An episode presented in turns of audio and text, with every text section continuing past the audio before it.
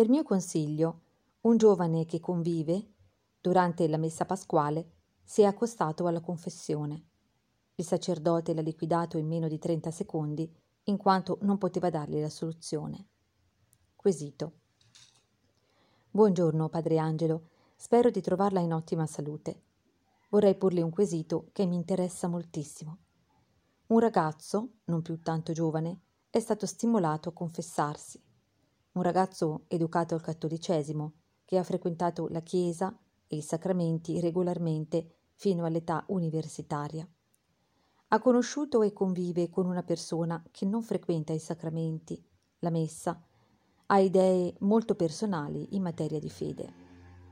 In una messa pasquale al quale ha partecipato, il ragazzo suddetto, per mio consiglio, si è avvicinato a un confessore disponibile in quel momento.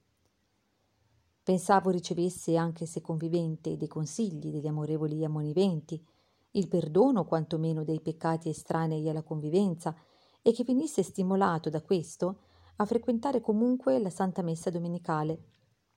Poi Dio avrebbe provveduto. Invece, tempo 30 secondi, è tornato al mio fianco perché appena il confessore ha saputo che conviveva, gli ha detto che era inutile confessarsi, in quanto non avrebbe potuto dargli la soluzione. Io ci sono rimasta proprio male, lui peggio. Ora non so, Probabilmente è così che doveva andare, ma spendere almeno un minuto per mostrargli l'amore di Dio, secondo me, non sarebbe stato tempo perso. La domanda che le pongo è questa. Può una persona convivente confessarsi e avere almeno il perdono dei peccati quali il non frequentare la messa settimanale e può comunque avere dei consigli sul comportamento e il conforto di un sacerdote? La relazione è andata avanti e ora c'è anche un bellissimo bambino dono di Dio anche se in convivenza, ma oltre Pasqua e Natale questo caro ragazzo non frequenta, tantomeno si avvicina alla confessione. Io sono un po' confusa e davvero non saprei cosa dire in proposito, e purtroppo l'argomento non è stato più trattato, non è stato piacevole essere stato respinto in 448. Ma forse sbaglio io. Vorrei sapere il suo parere e lo affido alle sue preghiere. Un caro saluto augurandole ogni bene. Risposta del sacerdote. Carissima, ti domando scusa innanzitutto per il gravissimo ritardo con cui rispondo. Solo oggi però sono giunto alla tua mail. Mi dispiace per come si sia conclusa la vicenda della confessione di quel ragazzo. Comprendo però come mai il sacerdote confessore sia stato così sbrigativo. Era una messa pasquale e probabilmente aveva davanti a sé una coda di fedeli che attendevano il loro turno per poter fare la comunione almeno in quella circostanza. Se si fosse attardato con lui, non avrebbero potuto farla. Tuttavia, se io fossi stato al posto di quel confessore, avrei detto a quel ragazzo che, a motivo della convivenza, c'erano dei problemi nel dargli la soluzione, che in quel momento non c'era la possibilità di parlarne perché altri penitenti attendevano per poter fare la comunione pasquale. Gli avrei chiesto di tornare di nuovo per parlarne con più calma e avrei concluso dandogli la benedizione, con la raccomandazione di non fare la Santa Comunione. Tu chiedi se quel sacerdote poteva dare perlomeno la soluzione degli altri peccati gravi. Il sacerdote non poteva farlo, perché qui non avviene quello che può succedere in un tribunale civile dove si può essere assolti a rate da vari reati. Si tratta invece di ristabilire la comunione con Dio mediante la grazia. Ora la comunione con Dio non viene ristabilita finché c'è la volontà di permanere in una situazione che è proibita da Lui e che a Lui dispiace.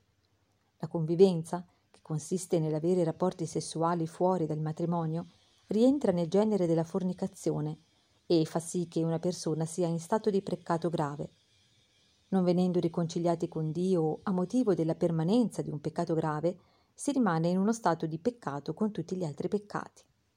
Certo, il Signore vede il pentimento per gli altri peccati commessi, anzi sotto il profilo teologico quel pentimento l'ha suscitato Dio stesso e il fatto che uno vi corrisponda certamente è cosa che gli è gradita.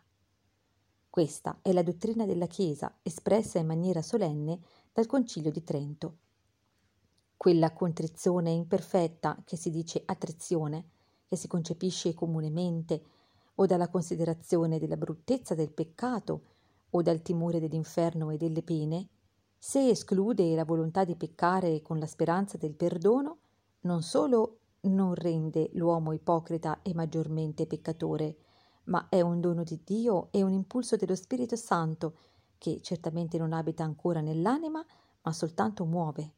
Con l'aiuto di tale impulso il penitente si prepara la via della giustizia. Tornando al comportamento del sacerdote confessore, va detto che una maggiore benignità da parte sua avrebbe avuto l'esito di non dare l'impressione del respingimento. Respingere è come chiudere la porta. L'esortazione a tornare di nuovo avrebbe tenuto la porta aperta. Tuttavia, lo dico ancora una volta, non voglio giudicare quel sacerdote, perché capisco quello che si prova quando c'è una fila di persone che attende di essere confessata e il tempo stringe. È una corsa contro il tempo per poter ascoltare la confessione di più persone possibili si vivono momenti di grande tensione interiore.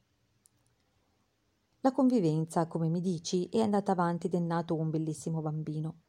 Mi auguro che in occasione del battesimo questo giovane abbia l'opportunità di parlare con più calma con un sacerdote e venga stimolato a regolarizzare la sua situazione con il sacramento del matrimonio. Molto volentieri ricorderò questo giovane, la sua compagna e soprattutto il bambino con la mia preghiera li benedico tutti. Per te contraccambio il cordiale augurio di ogni bene, accompagnandolo con un ricordo al Signore. Ti benedico, Padre Angelo.